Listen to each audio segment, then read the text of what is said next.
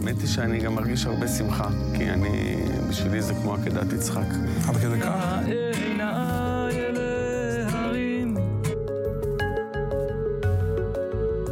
תנסו לייצר משהו שמחייב אתכם, שמאלץ אתכם. בלי זה...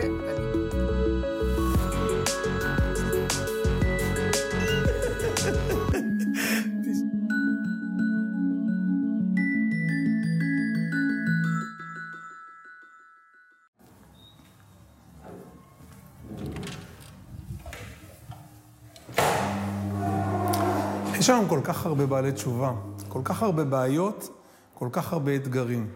אתגרים מעניינים. אחד האנשים שממש לקח לעצמו כפרויקט חיים את הנושא הזה הוא דן טיומקין. היום אנחנו הגענו לפה, לבית של חמיב וחמתו, הוא אומר שיש שם נוף מדהים, כדי לראיין אותו כאן ולשמוע ממנו גם סיפור חיים וגם הרבה הרבה טיפים להתמודדות בתוך עולם התשובה.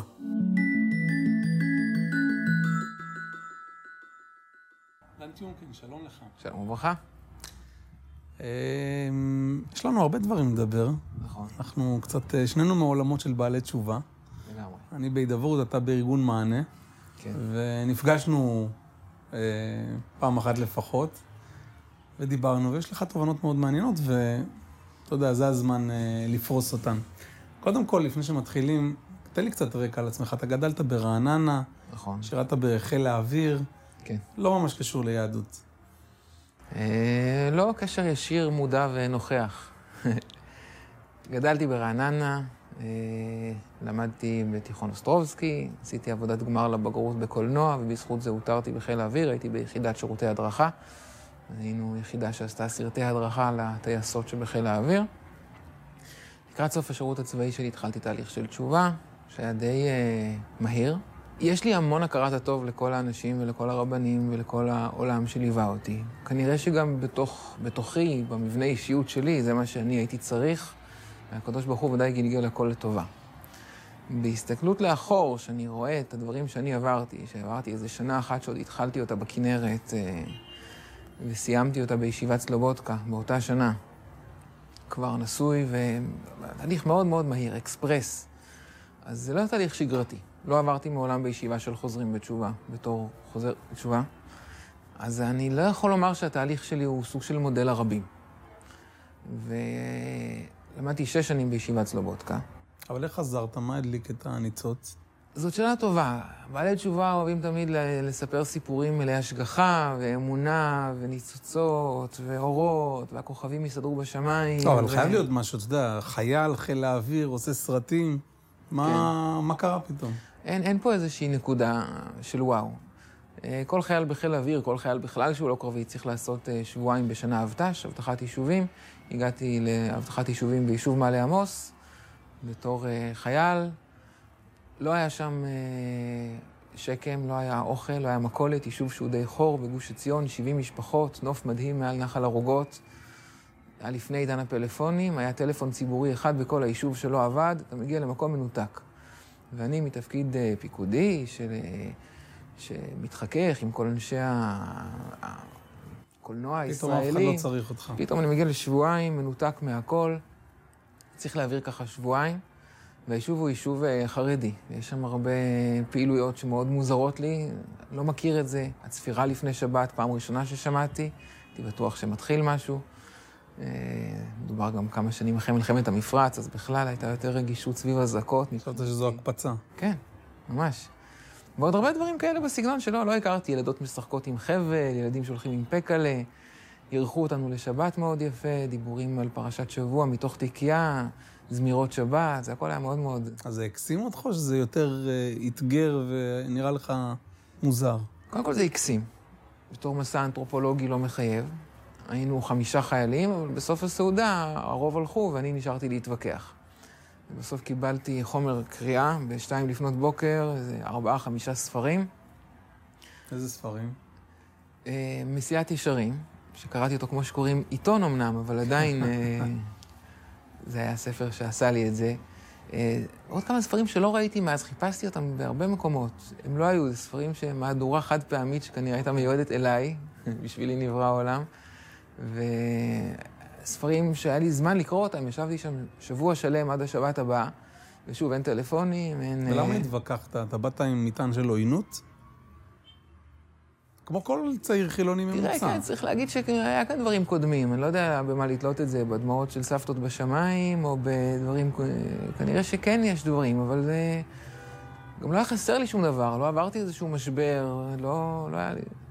אף על פי כן הדברים ששמע, ששמעתי, הביטחון ששמעתי, זה היה לפני עידן הידברות. מבחינתי זה היה חידוש לשמוע דברים כל כך נחרצים, כל כך ברורים. עד אז לא התייחסתי לכל נושא הדת מדי ברצינות. חשבתי שזה אנשים פרימיטיביים, שכתינוקות שנשבו לבין ה... החרדים לא ממש יודעים ולא ממש מבינים. פתאום שמעתי אנשים אינטליגנטים, אומרים לך טיעונים, אומרים לך ראיות מוצקות, אומרים לך מהלך ברור ומובנה של אמונה ללב, זה מאוד מאוד סקרן אותי. גם בשבת השנייה שוב היו הרבה ויכוחים והרבה עניינים, ובסופו של דבר מצאתי את עצמי בסמינר, סמינר ערכים, ובאיזשהו תהליך פנימי, שוב, בלי... לא בלי... חששת? אתה יודע, הדבר שאני רואה אצל חילונים, כן. שאומרים, תשמע, יכול להיות שאני אשתכנע, אבל מזה אני מפחד. נכון, כנראה, לא יודע, משמיים נתנו לי איזשהו אה, עיוורון זמני כזה, כדי שאני אוכל לצלוח את השלב הכל כך קריטי הזה, שהרבה אנשים פוחדים ממנו ובצדק. וללכת ולעשות איזשהו ניתוק, שאם זה אמת, אני צריך קודם כל לברר את זה ולראות מה זה בדיוק. וברוך השם, באמת, אה, זה היה תהליך פנימי.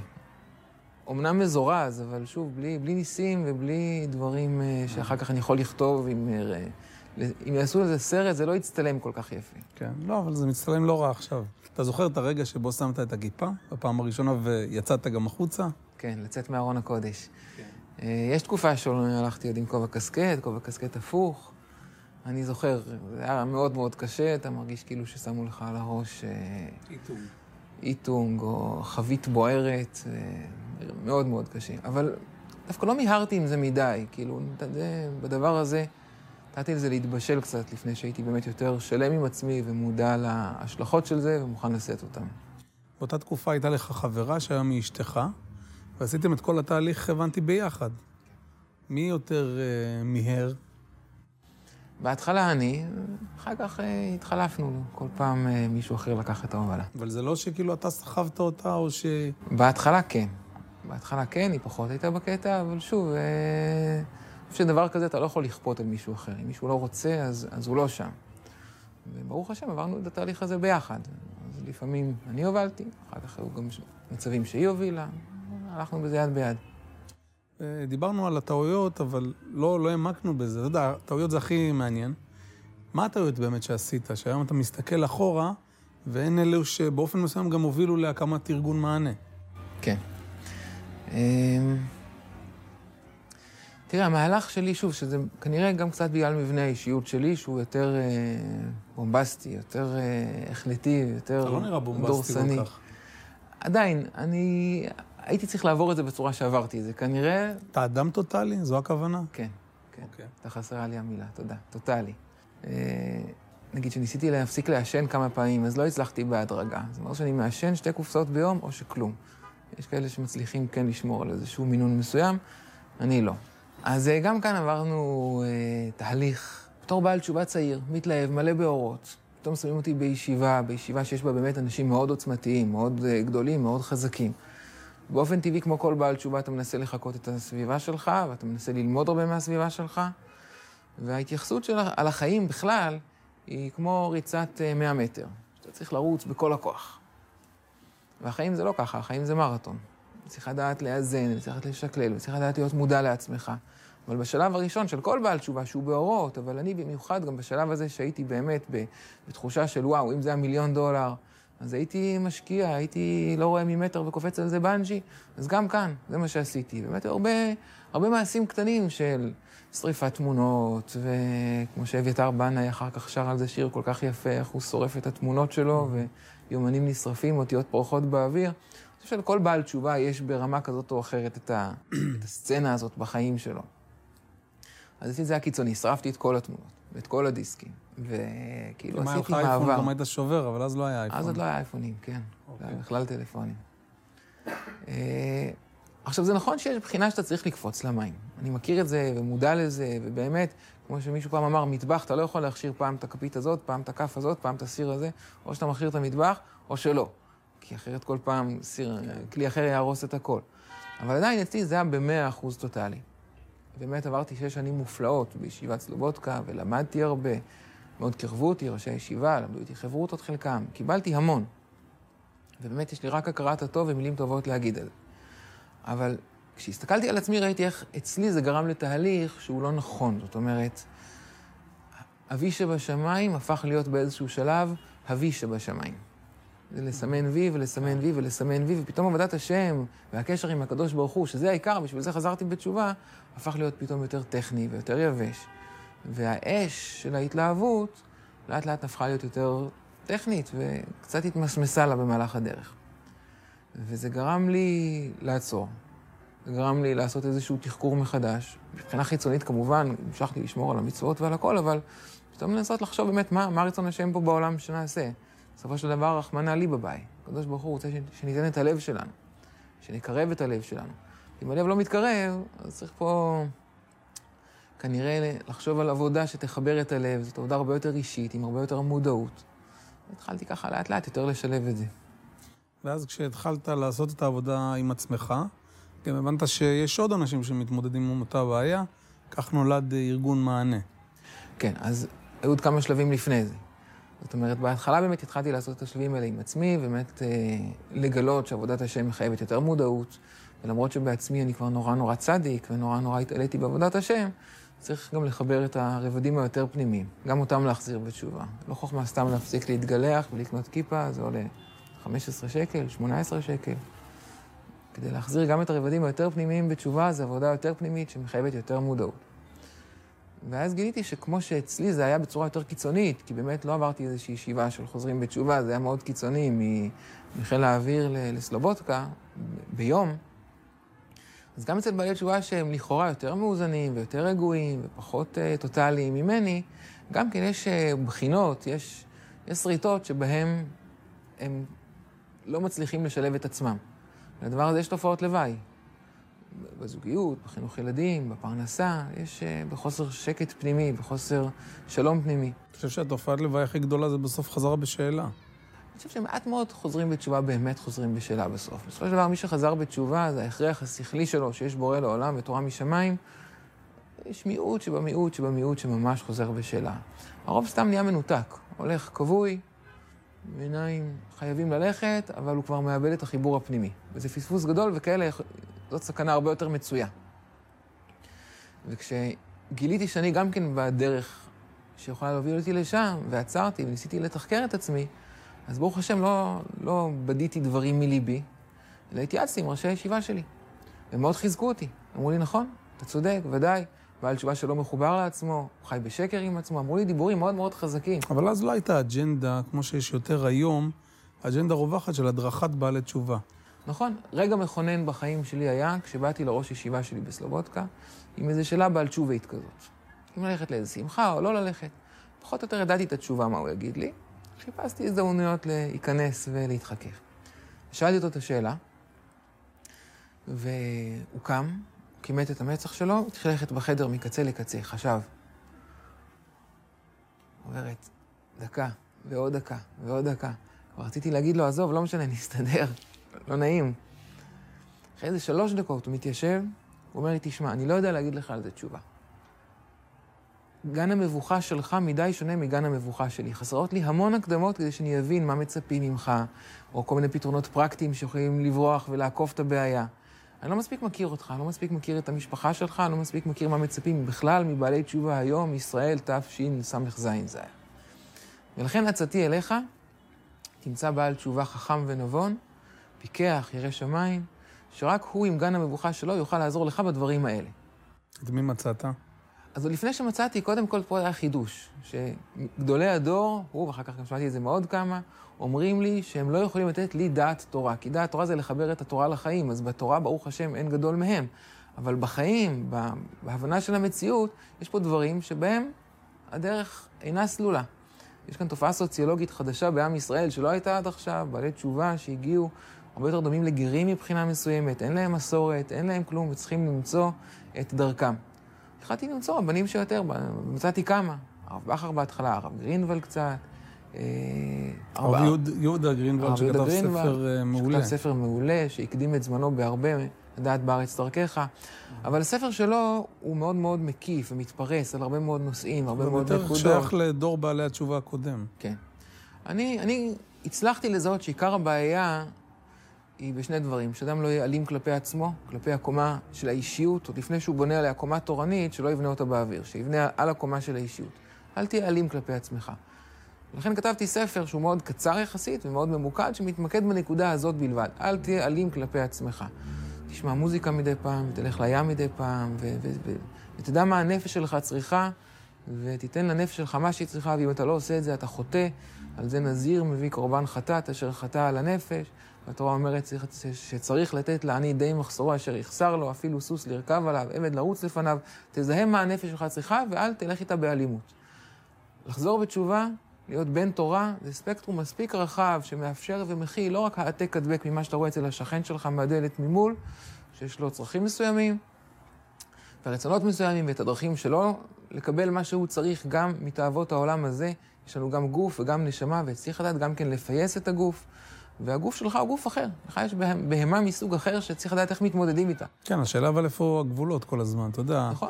סוגיות נפוצות אצל בעלי תשובה, אם לשמוע מוזיקה מפעם, אה, איזה תוכן לצרוך, האם מותר ספרים שהם לא דתיים, אבל הם גם לא בעייתיים.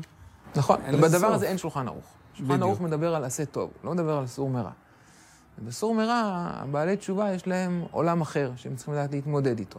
ובסוגיות האלה שאתה עכשיו הצבת, מאוד נכונות, על מוזיקה ועל ספרות ואומנות, אבל עוד הרבה דברים נוספים, אף אחד לא ממש חקר את זה לעומק, ואני קצת התחלתי לשאול ולברר ולחקור.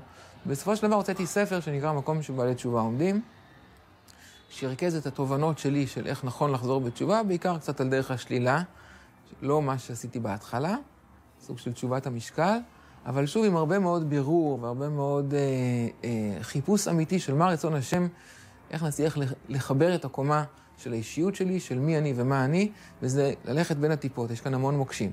למשל במוזיקה, מה אתה אומר? קודם כל, יש חידוש מאוד גדול. מוזיקה זה דבר חשוב וטוב. אני יודע על עצמי שבהתחלה התנזרתי ממוזיקה. התייחסתי לזה כבזבוז זמן, ביטול תורה. מי צריך את זה בכלל? וזה לא נכון. זה כלי עוצמתי מאוד, הנביאים, אין השכינה שורה, אלא מתוך שמחה, ויהי כנגן המנגן בבית המקדש, שירת הלוויים. שירת, מוזיקה זה דבר מאוד מאוד גדול, זה כלי עוצמתי מאוד שאסור לוותר עליו. מי שמחובר לזה ודאי. עכשיו השאלה איזה מוזיקה צורכים, וזאת סוגיה, סוגיה הלכתית שיש בה ספקטרום מאוד מאוד רחב. יש גישות שאומרות שהכל אסור. מאז שנחרב בית המקדש רצו לגזור גם על מוזיקה, ובעצם הכל אסור. ויש גישות שקרובות לזה, שאומרות שבאמת המוזיקה של היום כולה היא מוזיקה גויית בעיקרה.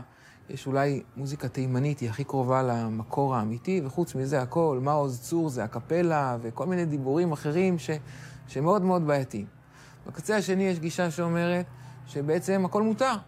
זאת אומרת, כל מה שאסור ממש, על פי השולחן ערוך, זה שירי אגבים, זה שירי מינות, זה שירים ש...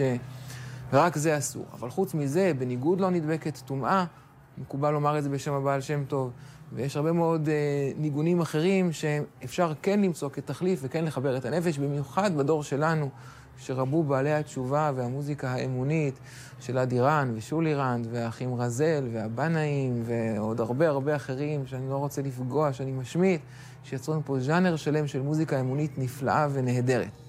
עכשיו השאלה איפה כל אחד שם את עצמו. האם אני שם את עצמי בגישות שיותר מקילות, ואני שומע יותר? זאת אומרת, שירי אגבים ודאי לא, שירים שמזכירים לי, שזורקים אותי למקומות מהעבר, ודאי שלא. אבל נגיד שירים בלועזית שפחות זורקים אותי, או שירים...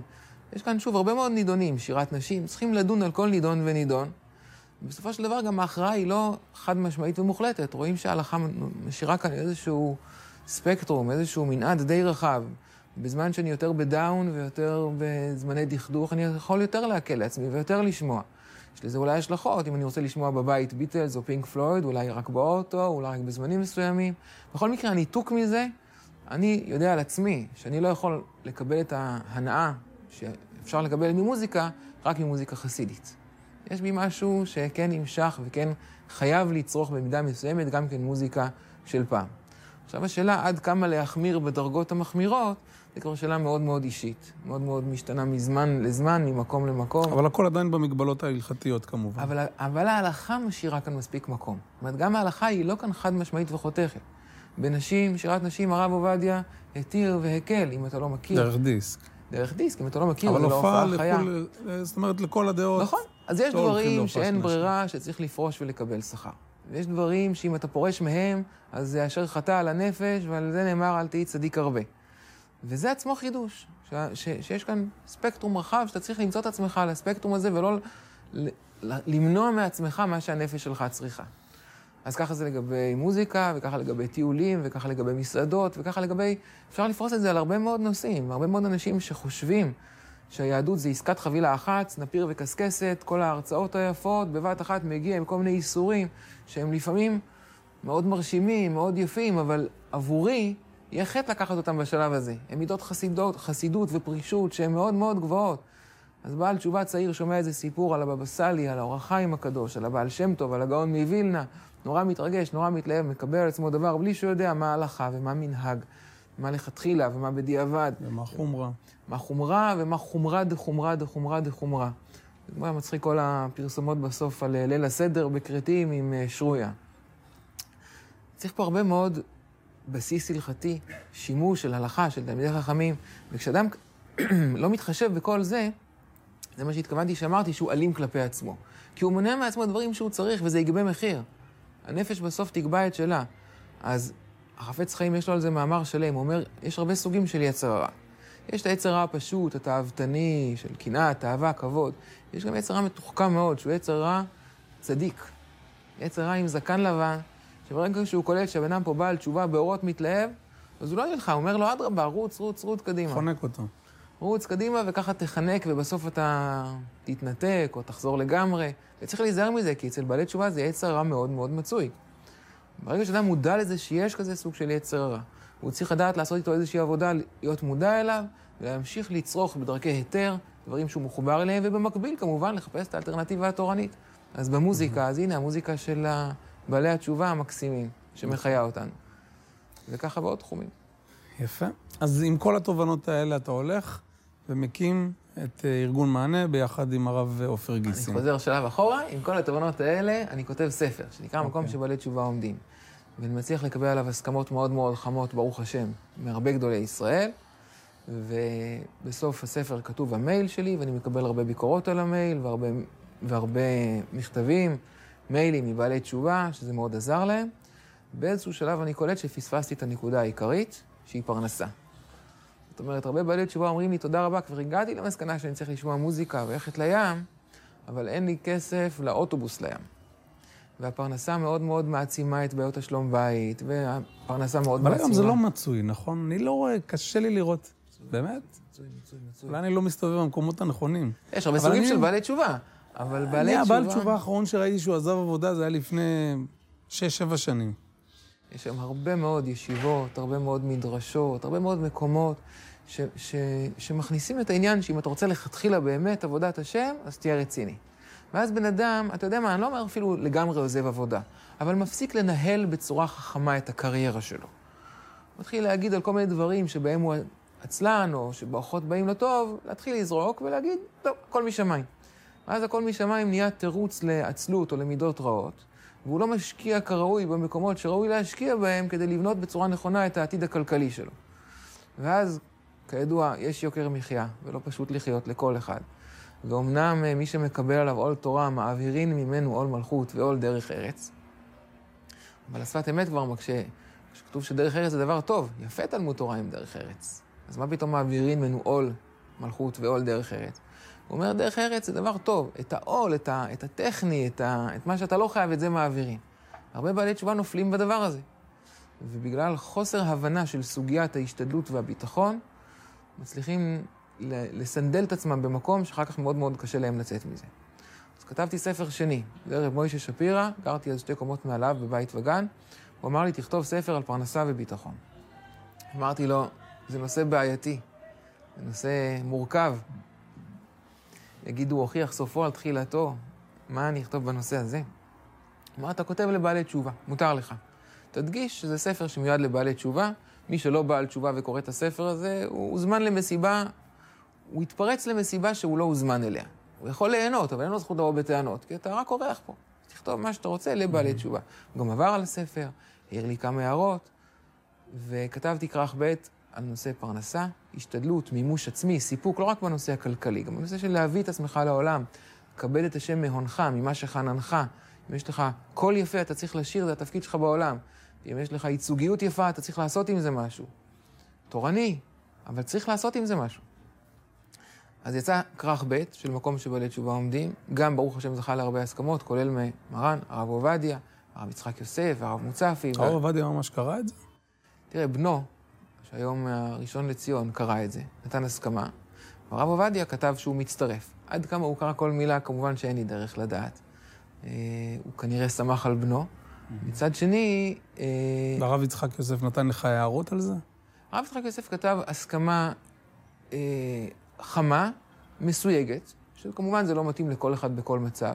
הרב מוצפי, לעומת זאת, כתב כן הסכמה של נכון, זאת הנקודה שבגללה אני עד לזה שבעלי תשובה רבים מאמללים את עצמם, את נשותיהם, את ילדיהם. יש הסכמות שהן מאוד מאוד מאוד חמות ומאוד מסבירות שזאת נקודה מאוד מאוד קריטית, שהרבה בעלי תשובה נופלים בנקודה הזאת. ואחת ההסכמות שהיו לי גם לכרך א' וגם לכרך ב' היה הרב אורי זוהר. הרב אורי זוהר, זקן השבט, אמר לי שספר לבד לא, מספיק. לא מספיק. כלומר, ספר, אנשים היום אין להם כוח לקרוא, אין להם סבלנות לקרוא. אתה צריך לעשות יותר מזה, להקים איזושהי עמותה, לתת גם הדרכה לאנשים בצורה ממוסדת, מסודרת, לא טלפון פה, טלפון שם, מייל פה, מייל שם, אלא לעשות את זה משהו. ואז הקמתי את מענה, חברתי לרב עופר גיסין, שגם הוא, מהכיוון שלו, בברסלב, מוסר שיחות, ומאוד מאוד מדגיש גם את נושאי האיזון, עם הרבה מקורות הלכתיים, אני הבאתי מה, מהמקורות שלי, הוא הביא ממקורות של ברסלב, תורתנו תורה אחת, בסוף כל הנקודות מגיעות לאותה נקודת מרכז. השילוב הזה מעניין, כי אתם טיפוסים די שונים. טיפוסים מאוד שונים, אפילו אה, הפוכים בהרבה מאוד בחינות. אבל ראינו שוב שהרבה מהמכנה המשותף כאן הוא גדול מאשר ה... ה... ה... השוני, וזה בכלל כלל שלדעתי נכון אצל הרבה חוזרים בתשובה. אני לא רוצה להגדיר את עצמי עכשיו לא ברסלבר, ולא חבדניק, אפילו שאני לומד טניה, ולא אה, ליטאי, למרות שאני... אבל אתה עדיין חרדי. אני חרדי, אבל אני לא אוהב את ההגדרות ה... ה... אפילו עם הגדרה חרדי. אתה יודע, עשו סקר לא מזמן, ושאלו איך אתה מגדיר את עצמך, רוב הבעלי תשובה הגדירו את עצמם בעל תשובה חרדי. הם לא רצו רק את ההגדרה, רק חרדי. בעל תשובה חרדי. כי גם בחרדיות יש הרבה מאוד תופעות לוואי, או יש הרבה מאוד אה, מאפיינים, שלא על כולם אני חותם. אני חושב שבבעלי תשובה יש משהו ששובר את הרבה מאוד מהמגזריות הזאת. הרבה מאוד מהחשיבה הסקטוריאלית. אבל למה, איך אתה מסביר את זה שרוב בעלי התשובה מצטרפים דווקא לזרם החרדי, גם אם לא באופן מלא, אבל אתה יודע, בעל תשובה חרדי. אני לא מכיר הרבה בעלי תשובה דתיים לאומיים, זאת אומרת, כמובן שיש, כן. אבל לא באותן uh, כמויות. קודם כל זה הולך ומשתנה. באמת יש שם יותר ויותר בעלי תשובה. פעם אה, עולם התשובה באמת היה מורכב בעיקר מערכים, צוהר, אנשים שעברו את המסלול הרגיל, היום יש הרבה בעלי תשובה שיושבים בבית וצופים ורואים ומתחזקים. תראה, בעלי תשובה לא חוזרים בתשובה, אני יודע על עצמי. אני לא חזרתי בתשובה בשביל לשבת ביציע. כשחזרתי בתשובה אמרתי, אם כבר, אז כבר. מאוד המכנה המשותף של כל החוזרים בתשובה, אני חושב, למרות השוני הגדול מאוד, זה הגיע מהודו וזה היה אסיר נמלט או אסיר לא נמלט, וזה היה אה, צפון תל אביב. כולם מחפשים אמת, אני חושב. כולם מחפשים אמת. ואני חושב שיש משהו מאוד מאוד עוצמתי באמת ב- ב- ביהדות, האותנטית, וכשאדם רואה כל מיני קשקושים וערבובים ושעטנזים, אז הוא סולד מזה. ולכן היהדות החרדית והחסידות הצליחו לקבל הרבה מאוד מאוד, אבל שוב, אני לא אוהב את ההגדרות האלה, כי יש הרבה מאוד דברים יפים ונפלאים גם בדתי-לאומי, באהבת ארץ ישראל ודאי. ובמאור הפנים. לגמרי. ועוד הרבה הרבה דברים נוספים. ולכן, אני חושב שבעלי התשובה חזרו בתשובה בהתחלה, הרב שלי הוא גדול הדור, ואני הולך בדיוק בזרם ובז'אנר שכל האחרים טועים, והאמת נמצאת אצלי בכיס. ולאט לאט רואים במפגשים, מפגשי מחזור למיניהם, שפתאום אני נפגש עם בעל תשובה חבדניק וברסלבר, ומכל הסוגים. ואני רואה שלמרות שאנחנו בהרבה דברים מאוד שונים, מאוד, ושמים את זה על השולחן, יש המון מכנה משותף. הרבה מהמשברים שלנו הם זהים, הרבה מהתובנות שלנו, הרבה מהאור, מהאש, מה, מהבירור, הוא זהה. וכשהרב עופר ואני והרב חגי מזור, שגם היה שותף איתנו, מחברי העמותה גם הרב אורי זוהר ואביתר בנאי, אנחנו התקבצנו לאיזושהי חבורה שאמרנו, רגע, בוא נשים רגע את המגזריות בצד. מה זה משנה עכשיו אם אני ספרדי, אם אני ליטאי, אם אני ברסלבר? אה, יש כאן נקודה של אמת שאני חושב שעולם התשובה צריך יותר לפרסם אותה, צריך יותר לדבוק בה, ולשים רגע בצד את כל המגזריות. ככה הקמנו את מאני. הזכרת את אה, הרב אורי זוהר ואת אביתר בנאי. תראה, אלה שני קצוות, כי הרב, אה, תמיד נותנים את הדוגמאות האלה, שהרב אורי זוהר, כשהוא חזר בתשובה, אז אתה יודע, הוא עזב את המקצוע, התנתק, הלך למאה שערים, למד שם, רק אחרי כמה עשורים הוא ככה חזר, באופן חלקי מאוד גם זה.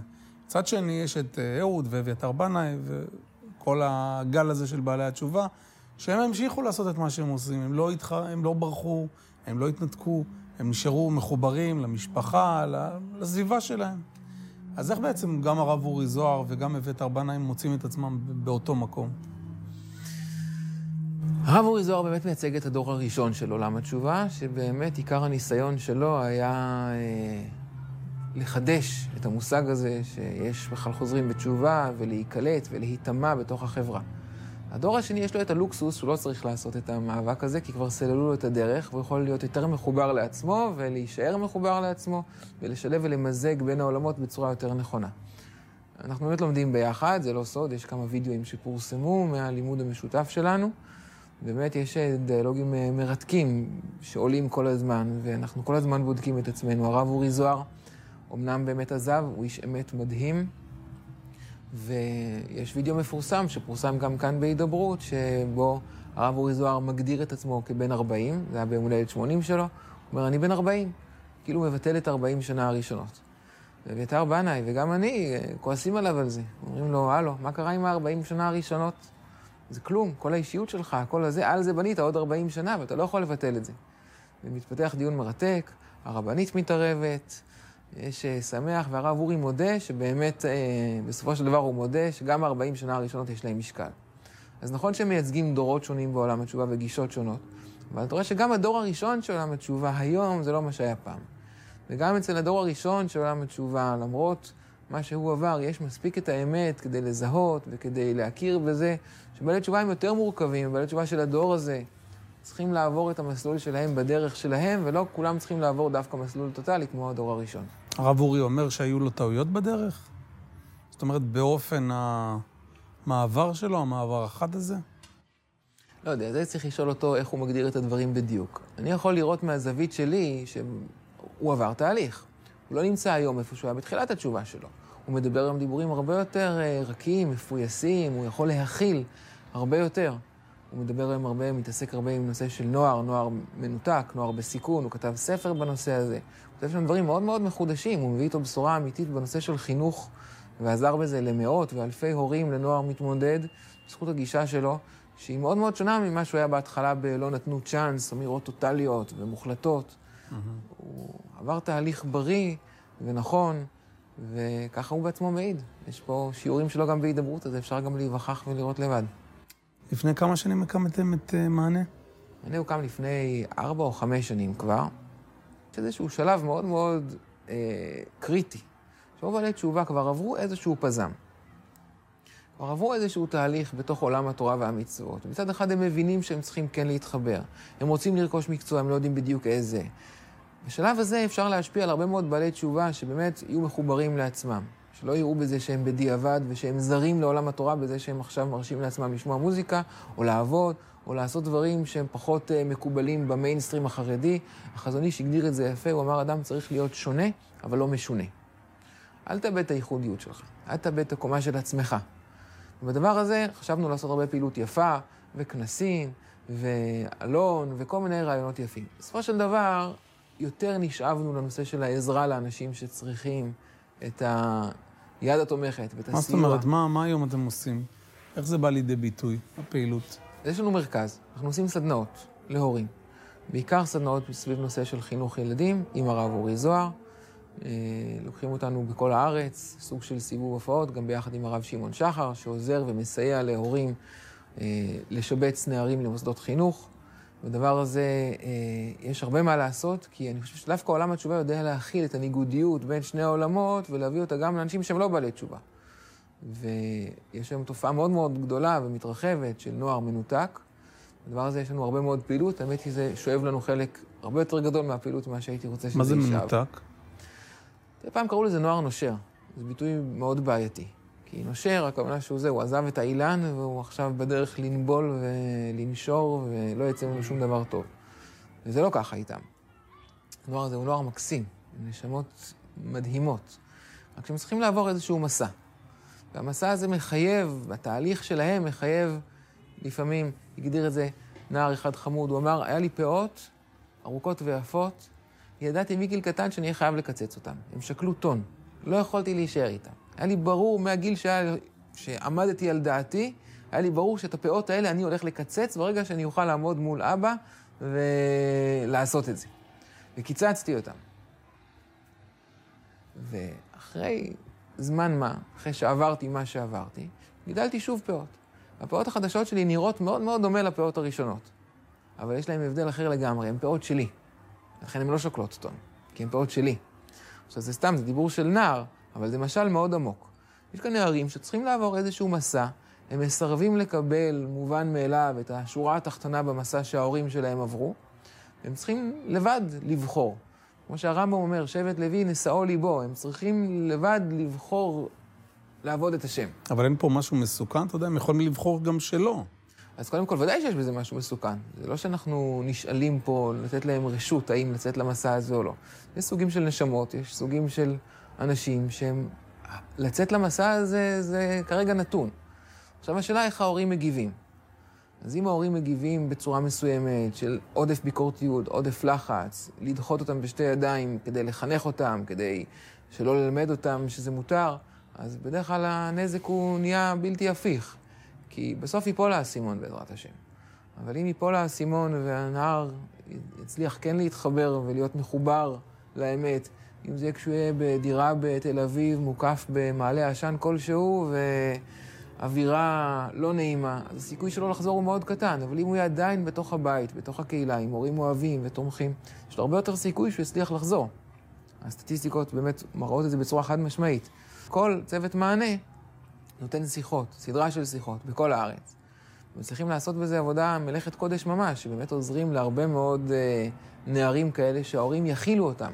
יכילו אותם הכוונה, שזה לא שהם חושבים שהנער הזה עכשיו טועה ואני צריך רק לתת לו מרווח, אוטונומיה. ויותר מזה, שיש לו איזשהו גילוי של אלוקות שנמצא בתוכו, שהוא צריך למצוא אותו.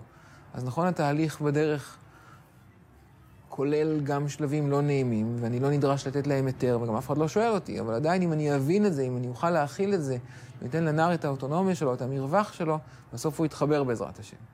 זה תחום מאוד מאוד כאוב, מאוד לא נעים, אבל מאוד נפוץ, והרבה מאוד מהפעילות שלנו היום היא סביב זה. יש גם הרבה פעילות סביב נושא תעסוקה. באמת הרבה מאוד חוזרים בתשובה בגלל סוג של משבר זהות פנימי שהם עוברים, סוג של מהגרים שצריכים להוכיח לעצמם שהם יותר צדיקים מהחרדים, ויותר צדיקים מכולם, אז הם לא...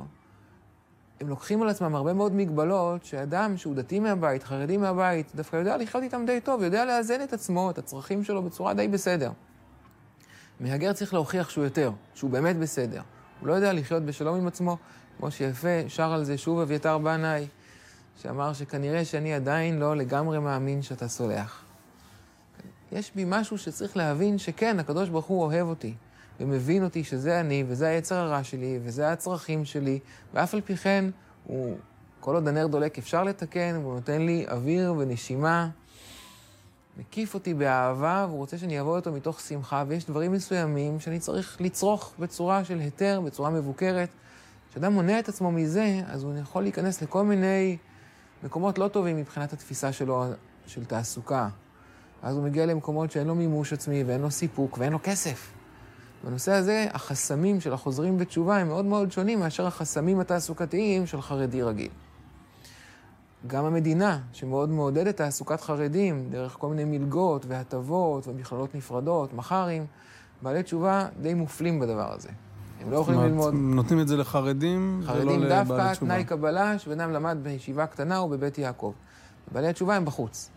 ואז מצד אחד יש להם את אותם חסמים כמו של חרדים מבחינת ההלכה, הם לא רוצים ללמוד במקום מעורב וכולי. מצד שני, הם לא יכולים ללמוד במקומות החרדיים, כי המדינה לא מאפשרת להם את זה. חזרתם בתשובה, זה אשמתכם, למה אנחנו צריכים עכשיו לממן אתכם? תגיד, מאז שהתחלתם את הפעילות, אתה רואה עדיין שינויים בעולמם של בעלי תשובה? מגמות מעניינות שקורות בשנים האחרונות? תראה, אני חושב שכן. אה, אני לא יודע אם זה קשור רק בנו, זה איזושהי רוח חדשה לא, שהשם שלא. מוריד בעולם. שם הם... בעלי תשובה של היום הם נקים מהרבה מקומות בו זמנית. בדיוק. בעלי תשובה של היום הם עולם אחר. לטוב ולמוטב. נתחיל בלמוטב. סיפור שסיפר הרב אורי זוהר, שאירח זוג בעלי תשובה.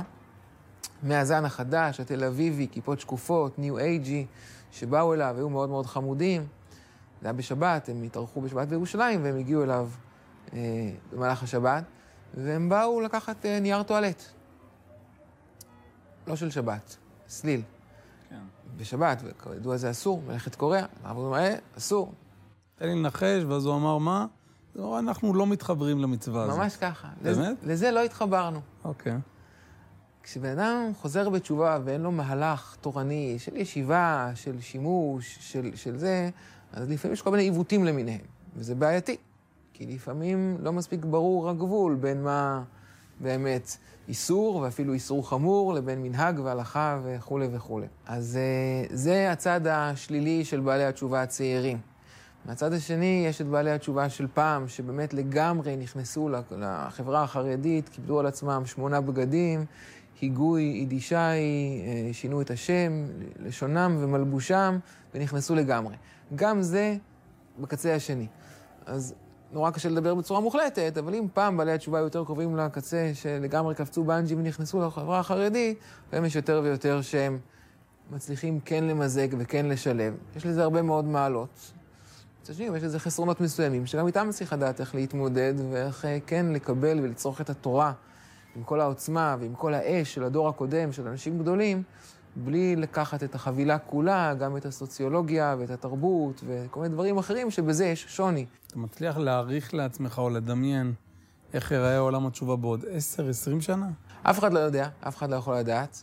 אני חושב שהמגמה של חוסר סדר או חוסר הבניה כנראה יתגבר, יותר ויותר בעלי תשובה שחוזרים בתשובה, מתחזקים בצורה אישית, פרי סטיילית כזו. פרי סטיילית, שיש לזה המון מעלות, יש לזה גם הרבה חסרונות. אני חושב שהחיסרון אולי הכי עיקרי זה שאין כאן איזשהו גוף שבאמת מנס, מנהל את זה. גוף שכבר בשלב של החזרה בתשובה נותן זרעים של איזון לשלב ההמשך. האמת היא שזה מה שאנחנו במענה באמת ניסינו לעשות. זאת אומרת, מעבר לעובדה שיש לנו אתר שמלא בתכנים, מעבר לעובדה שהרבה מאוד ארגונים אחרים עובדים איתנו בשיתוף פעולה, כמו באמת הידברות, שאנחנו נותנים להם תכנים, לאלון ולאתר וכל הזה, ול...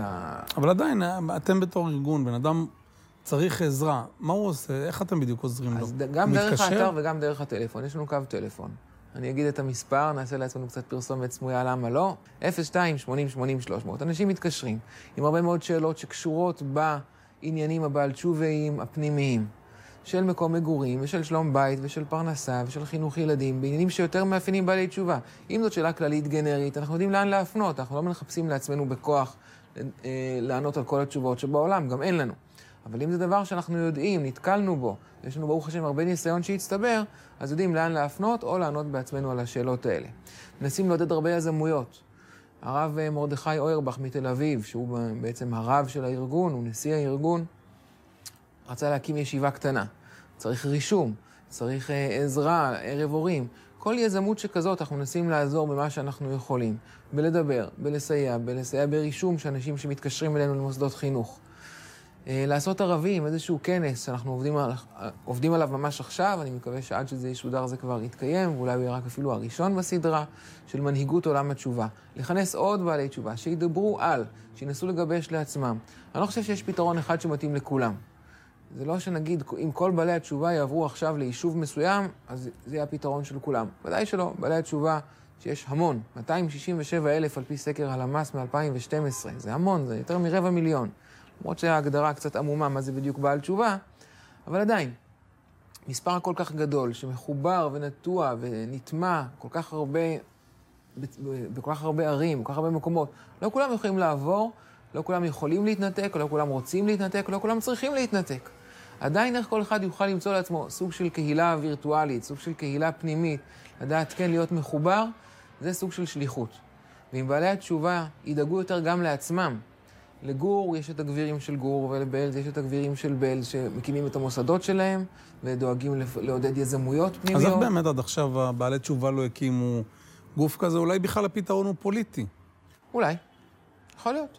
הרי אם 267 אלף איש היו מתאגדים, יכול להיות שהיה כאן כוח פוליטי מספיק חזק. יאללה, הנה, אתגר. אבל אני לא בטוח שזה כנסת. הכיוון שלנו, כי רב השוני מבחינה הזאת. בעל תשובה שהוא ברסלבר, הוא מזהה את עצמו הרבה מאוד כברסלבר. אז גם אם נחמד לו להתייעץ ולקבל עצות, ובכל המועד לשבת עם חברים בעלי תשובה, גם מאוד זרמים, עדיין הוא ברסלבר. ולכן גם המיליונרים בעלי התשובה, ויש הרבה, אני לא אנקוב פה בשמות, אבל הם לא נותנים את הכסף שלהם בתוך הקהילה עם קופת צדקה פנימית, או עם... אה, מוסדות, תלמודי תורה פנימיים, לא, נותנים את הכסף לרבנים שלהם, שהם דואגים למגזר עצמו. ואני עכשיו לא בא בביקורת. אני רק אומר, הדבר הזה גורם לזה שהרבה ארגונים מחזירים בתשובה או עוזרים לבעלי תשובה בתחילת דרכם, אבל בעלי תשובה בהמשך דרכם, בדבר הזה הם די לבד. זאת אומרת, אין להם את הגב, אין להם את הקשרים, את ה networking בתוך העולם החרדי מצד אחד, מצד שני, הם לא מספיק מאוחדים. בדבר הזה, תנועה, קודם כל שהיא לא פוליטית. קודם כל תנועה שכן תאגד, שכן יהיה כתובת, שכן יהיה לאן לפנות, זה דבר גדול וחשוב, והוא מתהווה, ואנחנו מנסים לעשות את זה, לה, להביא עוד ועוד סיפורי השראה מבעלי תשובה שהצליחו. ואני לא רוצה לדבר עכשיו רק במוזיקה, הסלבים שכבשו את גלגלצ. זה נחמד וזה טוב. יש עוד כל כך הרבה בעלי תשובה אחרים שעשו מהפכות, כל אחד בתחומם. תגיד, אבל מה שאני רואה את מענה, ויש לי איזה משהו שהוא לא ביקורת, אבל סתם אולי להעיר איזו, איזו נקודה. יכול להיות שאתם מדברים בשפה קצת גבוהה מדי, מעבר לראש של בעל התשובה המצוי, כי אני מכיר גם בעלי תשובה, אני גר בקריית שמונה, אתה יודע, רוב בעלי התשובה מאוד עממיים, לא שמעו על מענה, גם אם הם היו, זה, אתה יודע, לראות עכשיו וידאו של איזה שעה וחצי מהרב אורי זוהר ואביתר בנאי, זה לא, זה היית נותן להם יניב בן משיח לדבר משהו, זה יותר, כן. זה סליחה על הסטריאוטיפיות, אבל אני רואה את זה, כאילו, אני חי את זה. בסדר, אני לא חושב שלי יש את התשובה לכל בעלי התשובה. אני חושב שהרבה מאוד מההשפעה שלנו היא מעגלית. אם אנחנו משפיעים על רבנים אחרים, שכל אחד לפי סגנונו משפיע על הקהל שלו, וזה מה שאנחנו מנסים לעשות. אם לפני עשר שנים או חמש שנים באינטרנט היו יותר רבנים שדיברו בצורה נחרצת וברורה, ועולם התשובה היה נראה להם כפי שהוא היה נראה להם, היום יש יותר סימני שאלה ויותר מבינים שצריכים לתת מקום לבן אדם עצמו. עכשיו, אני מדבר לקהל שלי או לאנשים שאני, ש, שאני מעניין אותם, ואם חלק מהדברים שלי אה, לא מתאימים למישהו אחר, אבל הוא ייקח את הדברים לפי סגנונו, ואני רואה רעיונות ש, שלנו, אני לא אומר שלנו מלשון חשיבות עצמית, אלא באמת של הז'אנר הזה, של בעלי התשובה שיותר יודעים להכיל את המורכבות של בעל תשובה, שזה מחלחל לעוד מקומות ולעוד רבנים ולעוד מקומות ולעוד רבנים. ואם בסופו של דבר כבר הרבנים שמחזירים בתשובה, כבר הרבנים בישיבות לחוזרים בתשובה, במדרשות לחוזרות בתשובה, ידעו ויהיו יותר מודעים להשלכות של, מה, של איך כל סטייה קלה כבר עכשיו יכולה אחר כך להביא, לגרום לבעיות קשות בהמשך הדרך, מצד אחד. ומצד שני הפוך, עד כמה מילה טובה ומילה של חיזוק והכרה אמיתית בערך של בעל תשובה, חוסר זלזול במה שהוא היה קודם, הערכה של הבן אדם שבו, יכול לתת לו כוח לעתיד, לצלוח גם את המשברים שבהמשך הדרך. אנחנו רואים שזה עובר גם דרך כל רב וסגנונו לקהל שלו. עם פילטרים שונים. עם פילטרים שונים. טוב, דבר אחרון, אז עוד לא הבנתי. יש מצב שעוד עשר שנים אה, נראיין אותך בתור אה, חבר כנסת, טיומקין? מאוד מקווה שלא. אתה רוצה לשמוע הכחשה גורפת כדרכם של פוליטיקאים? אני לא אקבל הכחשה גורפת. תראה, אני לא אמשך לא, זה לזה. משהו, זה, זה רעיון שאתה משתעשע בו לפעמים. פוליטיקה זה עסק מאוד מלוכלך, נכון. מאוד משחית. אבל לפעמים... לפעמים עושים את זה, והיו אנשים גדולים שהלכו לכיוונים האלה גם כן, ואי אפשר להתעלם מזה, ואפשר אה, להגיד שהנה שוב מדבר הבעל שזה תשובה המקום- התמים שבי, שחושב בקטן ויהיה טוב. אולי כן עולם התשובה צריך שיהיו לו חברי כנסת, אבל אתה שואל אותי אישית אם אני נמשך ואני מנסה לדחוף את עצמי לכיוון הזה, ממש לא. ואתה היית רוצה לראות מפלגה של בעלי תשובה? אני לא יודע. מפלגה שלמה רק של בעלי תשובה, אני לא יודע, תראה, במ- במישור המוניציפלי היו כמה ניסיונות שניסו לקום, והיו ניסיונות קסומים. כי באמת בעלי תשובה שנדחקו ולא נתנו להם, ניסו לדאוג לעצמם. אה, אז, אבל עדיין אתה רואה שזה לא צלח. יש משהו בבעל תשוביות שהוא עדיין מדי אה, תמים בהגדרה ו- ומהגר, וכנראה שמהגרים צריכים כן גם באיזשהו מקום אה, להתבטל או לקבל, ולא רק לחשוב ש... שוב, התופעות לוואי שמהכיוון השני הן גם בעייתיות. ולכן אני באופן אישי לא מנסה בכלל ללכת לכיוון הפוליטי, ולא, זה לא אופציה כרגע בכלל מבחינתי. טוב, דן טיומקין, תודה רבה. תודה רבה. אה, נקווה לראות את העולם הזה הולך ומתפתח, יש הרבה עבודה. לגמרי. בהצלחה. תודה, תודה.